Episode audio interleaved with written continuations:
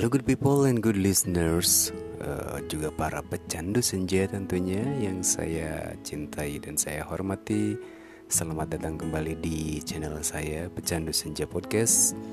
Dan buat anda-anda yang masih menunggu tentang kelanjutan dari Bandung Purba bagian kedua Atau part yang kedua tentunya saya akan membawakannya uh, sekarang ya dan saya rekomendasikan tentunya buku dari karangan Pak Bahtiar atau Pak Titi Bahtiar.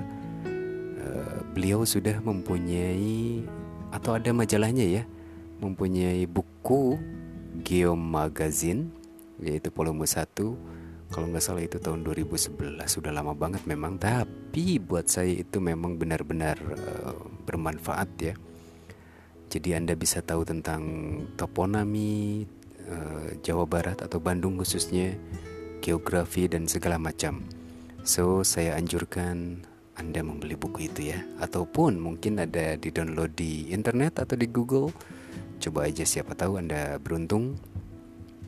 Dan uh, tentunya yang buat Pak Yudi uh, yang masih menunggu untuk kelanjutan dari gunung Eko Gunung? Apa Bandung Purba? Tentunya saya akan membawakannya hari ini ya. So jangan ke mana-mana.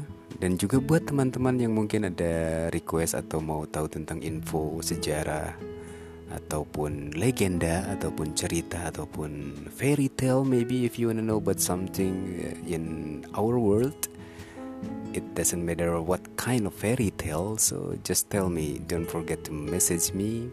Don't be hesitate ya. Jadi saya akan tunggu partisipasinya. Oke saya lanjut tapi tentunya setelah yang satu ini. So don't skip it ya. Jangan di skip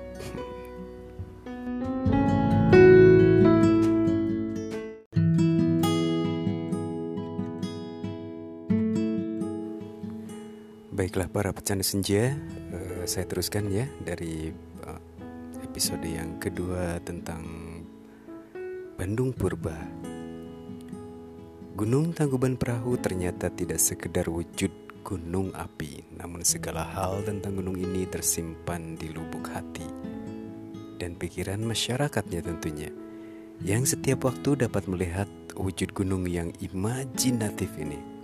Segala gerak gunung ini selalu mendapat perhatian dari waktu ke waktu. Proses alam yang begitu panjang terpantau oleh masyarakat dan terus diturunkan dari generasi ke generasi. Diperbaiki dari periode ke periode. Proses alam sesungguhnya tidak terjadi tiba-tiba, namun menyiratkan banyak peringatan dan tanda-tanda.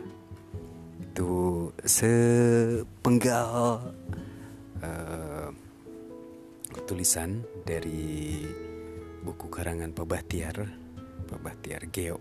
Ya, kita mengenalnya beliau adalah Pak Bahtiar Geo. Oke, jadi jauh sebelum ilmu kebumian modern lahir, jawaban akan peristiwa alam saat itu dirangkai dalam berbagai bentuk penyampaian. Salah satunya melalui bentuk sekarang yang dikenal sebagai legenda. Jadi deskripsi bagaimana Dandung Purba di Bendung dan bagaimana juga Tangkuban Perahu terbentuk itu dirangkum dan terangkum dalam legenda Sang Kuryang. Itulah jawaban akan peristiwa alam saat itu. Legenda ini sudah sangat tua sangat umurnya dan sudah dikenal dan juga sangat populer di masyarakat pada abad ke-15 sampai ke-16 bahkan sampai sekarang ya eh, kita mengenal dengan sejarah atau eh kok sejarah legenda Tangkuban uh, Perahu yaitu Sang Kuryang dan Dayang Sumbi tentunya. Bahkan uh, sehingga Pujangga Manik, Tohaan, Satria Pengelana, pewaris tahta kerajaan Sunda, mencatat legenda itu saat melintasi dalam perjalanan sucinya di pinggiran cekungan Bandung pada tahun 1500-an. Catatan geografisnya itu itu sekarang tersimpan di uh, perpustakaan Bodleian di Oxford. Jadi sejak 1627 ya. Itu buku ini tersimpan dengan sangat baik dan rapi di Oxford ternyata bukan di Indonesia. Jadi apa aja sih yang Bujangga Manik tulis? Ini hanya sepenggal aja. Aku berjalan ke arah barat sampai ke Bukit Patenggeng, situs berbakala Sang Kuryang. Tatkala akan membendung Citarum, gagal karena kesiangan. Nah, legenda ini menjadi luar biasa karena kronologinya sesuai dengan kronologi letusan Gunung Sunda, pembentukan Danau Bandung Purba dan lahirnya Gunung Tangkuban Perahu. Dalam legenda itu diuraikan yang pertama, Sang Kuryang mendebang pohon lametang yang roboh ke barat, tunggulnya menjadi bukit tunggul dan rang-rangan, sisa dahan, ranting, dan daunnya membentuk gunung burangrang yang sekarang kita lihat kalau uh, pagi-pagi kita bisa ngelihat ya. Gunung Burangrang kalau dari Lembang tentunya kalau dari Bandung agak susah. Dan batang pohonnya menjadi bakalan perahu yang akan dibuatnya. Dalam legenda itu.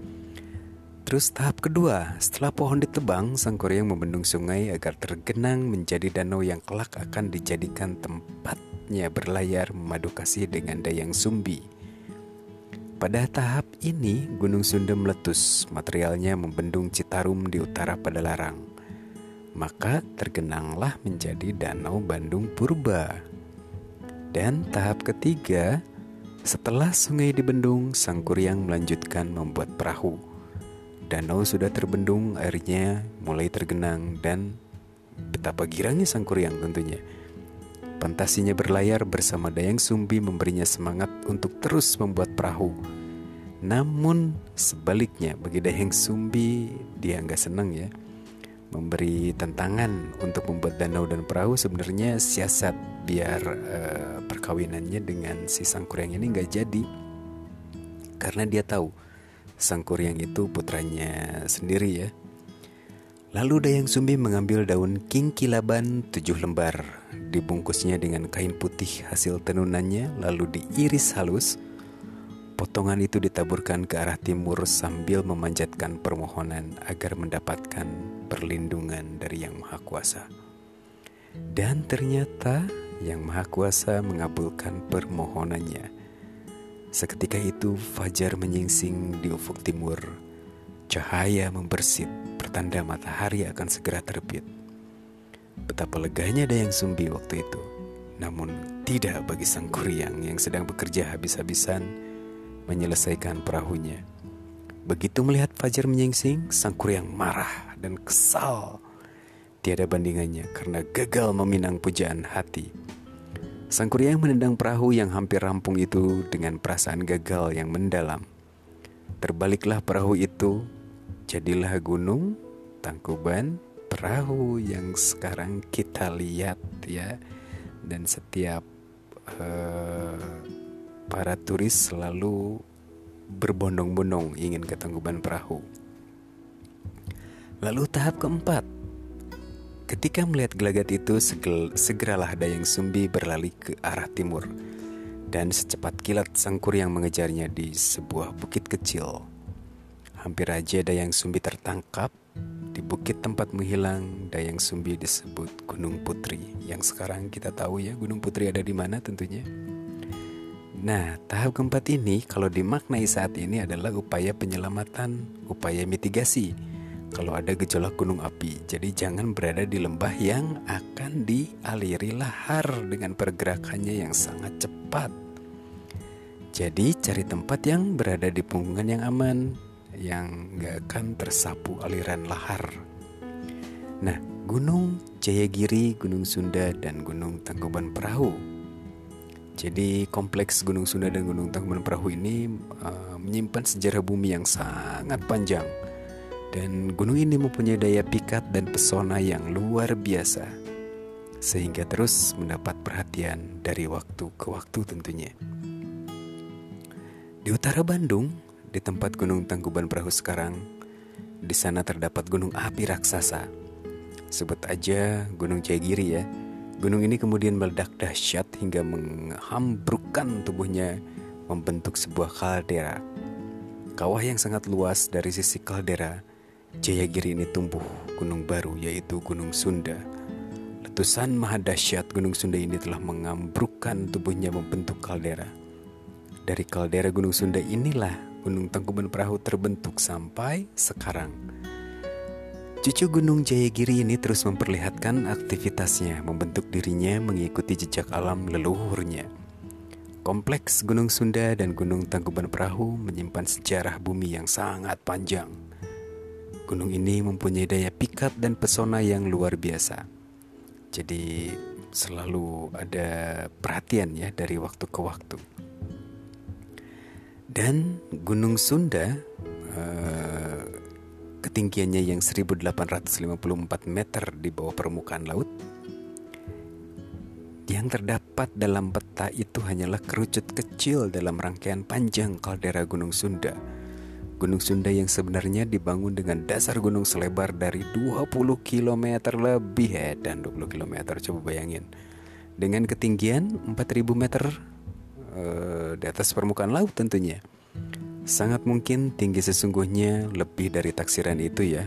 Uh, ini menurut Pak Bahtiar. Sebab pada umumnya sebuah gunung yang meletus hingga membentuk kaldera menghancurkan 2 per 3 tubuh gunungnya kalau saat ini titik tertinggi dari Gunung Sunda 2080, artinya tinggi gunung tersebut satu per tiga bagian dari Gunung Sunda. Jadi kalau kita ke Tangkuban Perahu kan itu tingginya hanya 2080 ya. Jadi itu hanya satu per tiga bagian dari Gunung Sunda ternyata. Sebelum Gunung Sunda terbangun, di sana terdapat Gunung Jayagiri letusan-letusan pertamanya mengalirkan lava yang terjadi dalam rentang waktu antara 560.000 sampai 500.000 tahun yang lalu. Kemudian letusan-letusan besar menggambrukkan badan gunung ini hingga membentuk kaldera. Dengan payung letusan sepanjang 17,5 km dan lebarnya 7 km. Wow, amazing uh, apa ya jadi sangat panjang dan lebar ternyata. Ketiga fase ignimbrит yang terjadi kurang lebih seri 100 uh, 5000 tahun yang lalu menurut penelitian Rudi Dalimin Hadis Santono pada tahun 88 volume yang dilontarkannya sebanyak 66 km kubik yang mengarah ke barat laut selatan dan timur laut di pusat letusan menutupi kawasan seluas 200 km persegi dengan rata-rata ketebalan 40 meter. Seperti dapat dilihat di Cisepan, Campaka, Cisarua, Kampung Manglayang, Cipesing, dan uh, Taman Hutan Raya Haji Juanda tentunya ya. Itu belum terhitung 40% dari total material gunung api yang melayang-layang di angkasa dan jatuh di belahan bumi yang sangat jauh. Akibatnya, banyak material yang dikeluarkan sebagian besar tubuh Gunung Sunda ambruk dan membentuk kaldera seluas 6,5 kali 7,5 km persegi. Wow, wow. Besar ya ternyata. Jadi kalau dari urian di atas uh, yang tadi saya sebutkan, kita bisa ambil sebuah kesimpulan ya, conclusion. Letusan Gunung Sunda fase ketiga itulah yang telah menguruk Citarum Purba di utara Padalarang. Nah, kemudian membentuk danau raksasa yaitu Danau Bandung Purba. Bagian eh, sungai ke arah hilir yang tidak tertimbun kini dinamai Cimeta, yaitu sungai kecil dalam lembah besar di Citarum Purba. Jadi, Tolong diingat ya, anggapan selama ini yang menyatakan bahwa letusan Gunung Tangkuban Perahu telah membendung Citarum itu terbantahkan. Karena sebelum gunung ini meletus, ada gunung lain yang meletus sangat dahsyat, yaitu letusan Gunung Sunda. Dari kaldera Gunung Sunda itu kemudian lahir Gunung Tangkuban Perahu. Letusan-letusannya dibagi ke dalam dua kategori, dua kategori letusan ya, yaitu letusan Gunung Tangkuban Perahu tua antara 10.000 eh 900 90.000 sampai 10.000 tahun yang lalu yang pernah meletus sebanyak 30 unit letusan dan letusan Gunung Tangkuban Perahu Muda antara 10.000 sampai 50 tahun yang lalu yang meletus uh, eh, 12 unit letusan. Hatsuya seperti dikutip oleh Kak Kusuma Dinata pada tahun 79 menggolokkan derajat kehebatan letusan gunung api ke dalam 9 tingkatan mulai dari derajat 1 yang hanya menghembuskan fumarola hingga derajat ke 10 eh, yang melontarkan material gunung api lebih dari 100 km kubik. Bila gunung api itu mampu melontarkan material dari tubuhnya antara 10 sampai 100 km kubik dapat digolongkan mempunyai derajat kehebatan uh, yang ke-8 ya. Gunung Sunda ini termasuk kategori ini karena pada letusan fase ketiga melontarkan material vulkanik sebanyak 66 km kubik. Hmm, hmm, hmm, gila. Jadi sangat besar ya. Lalu perubahan geomorfologi Citarumnya gimana? Nah, Citarum yang pernah dijadikan batas kerajaan wilayah di Tatar Sunda itu namanya diambil dari nama tanaman tarum atau nila. Nah, baru tahu juga kan kalau uh, Citarum ini diambil dari kata tanaman. Daerah hulunya di Cisanti, Gunung Wayang. Citarum mempunyai peran yang sangat penting dalam perkembangan manusia dan kebudayaan masyarakatnya. Secara alami, Bandung berada di kuali raksasa cekungan Bandung. Nah, ke dalam cekungan ini mengalir sungai-sungai yang bersumber dari gunung-gunung yang berada di pinggiran kuali raksasa itu lalu berbelok mengalir ke arah barat laut sesuai arah kemiringan wilayah ya. Dan material letusan dahsyat Gunung Sunda itu membentuk Citarum di sekitar Ngamprah di utara pada Larang. Jadi ada bagian di Citarum yang hilang karena tertimbun dan induk Citarum dari daerah yang terbendung ke hilir menjadi anak Citarum Nah, lambat laun air Citarum yang terbendung itu membentuk danau raksasa yang kini disebut Danau Bandung Purba. Nah, pada saat Bandung menjadi danau raksasa, ketika air genangannya mulai bersentuhan dengan dinding perbukitan di sisi barat danau, sejak itulah, sejak itulah air merembes di dinding danau dan membentuk mata air di bawahnya yang kemudian menjadi salah satu anak di Citarum Purba. Ketika danau sudah tergenang, Gunung Tangkuban Perahu terbentuk dan meletus sekitar 90 ribu tahun yang lalu dari sisi timur kaldera Gunung Sunda. Material letusannya sebagian mengisi sisi utara patahan Lembang dan sebagian lagi ngalir ke arah barat daya Bandung. Nah, aktivitas patahannya, gerakan tanah dan kekuatan lain seperti kuatnya erosi mudik yang mengkikis hulu anak Citarum akhirnya Kehalusan air itu dapat membobol preksi bagian benteng alam paling kuat di antara puncak larang dan pasir Kiara. Nah, kini daerah itu dinamai Cukang Rahong. Ha, baru tahu ya Cukang Rahong. Lalu bobolah Danau Bandung Purba Barat. Gua atau sungai bawah tanah Sang Hyang Tikoro ternyata bukan tempat bobolnya Danau Bandung Purba yang selama ini diyakini dan ditulis dalam berbagai terbitan. Nah, saya ulangi, jadi banyak orang yang uh, menyangka kalau Sang Hyang Tikoro ini uh, apa bobolnya ini gara-gara itu ternyata bukan ya, tapi uh,